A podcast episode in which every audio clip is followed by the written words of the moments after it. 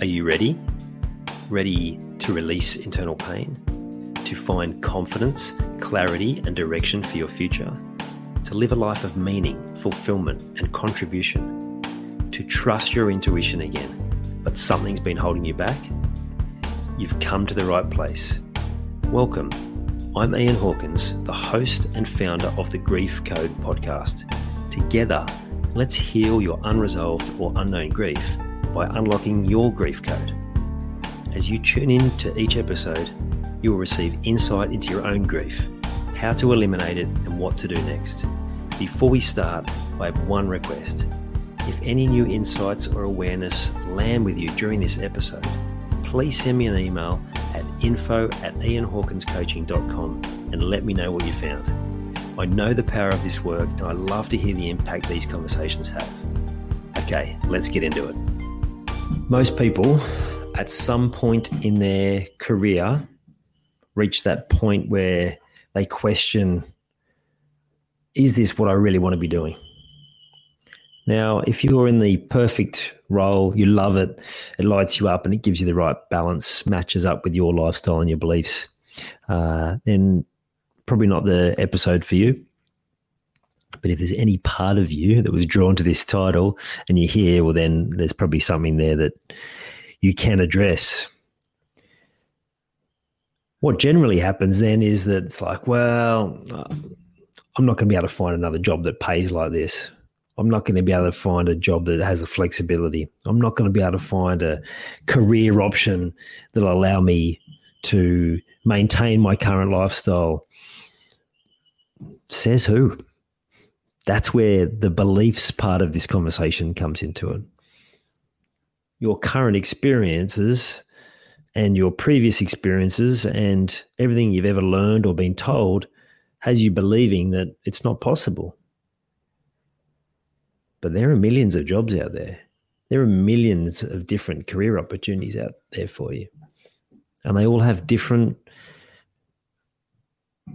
choices and different options.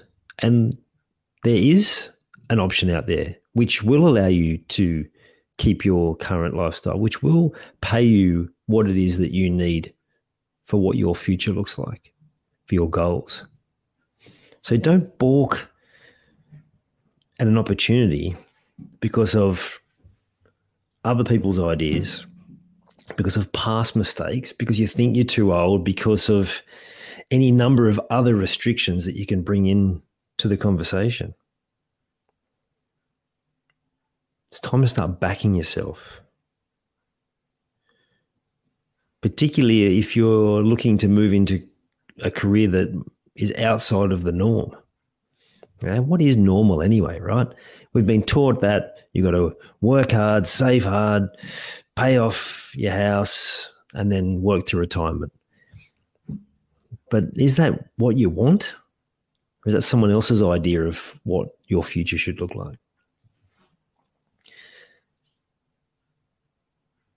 So, to get clear on exactly what it is that your best life looks like is going to be so important here.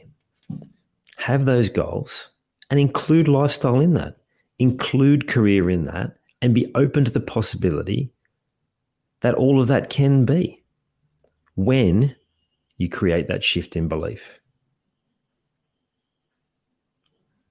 One of the great tasks to do to help you unlock this is to look back at where your current belief came from.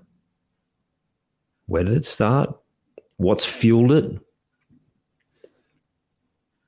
Because that's where you're going to find the answer to what it is that is creating the doubt that's what's creating that inability for you to back yourself that then fuels that negative head noise that voice that just seems to build and build and build which nothing will release the pressure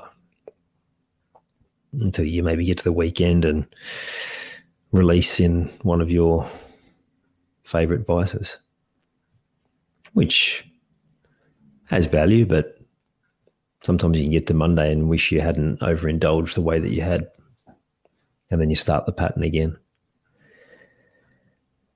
Now, the question is how many more years are you going to tolerate what you're tolerating as you walk work towards this concept of retirement. It's a dated concept. I tell you, my dad died when he was 64. There's no guarantees in life. That was a real kick up the ass for me. It was like, well, walking through my boring office in a job that I was telling everyone that I loved, which I didn't really, and at a time where I was telling everyone I was happy, but I wasn't really, contemplating this idea of, well, I re- do I really want to be doing this for the next 20, 25 years and then potentially die at that young age anyway? And the answer was no, I don't want to keep doing that. I don't love what I do. I'm not happy as I tell people. Sure, there were different elements of my life that were happy, but I wasn't truly happy. And because of that moment of my dad's passing made me realize that life's not forever. I'm like, well, I'm, I don't want to tolerate this anymore. I'm sick of the feeling mediocre, feeling average. Despite any success I had, I still felt like I looked at the external world, looked at other people, and just saw myself as average. There's always someone who's better. Well, the reality was there was, or is always someone that is going better if you judge yourself through those certain lenses career progression, income, all of those different things. I now judge myself in a very different way and that is around how healthy I am, the relationships I have with the most important people in my world, the fulfillment that I get from my work. And uh, yeah, I also have really clear lifestyle goals, and that's okay. Why would you not want to? Why would you not want to have all of those abundant choices open to you? And one of those choices is a career that is all of those things that you want it to be a lifestyle that is all of those things. Bring your beliefs up to that level. You just don't know what's possible for you. So be open, widen yourselves up to possibilities, and when the opportunity comes, jump at it. If it didn't end up being the right decision, you can change to something else you'll keep yourself stuck if you just be indecisive and not sure when you'll do it. Maybe I'll do it this time, maybe I won't.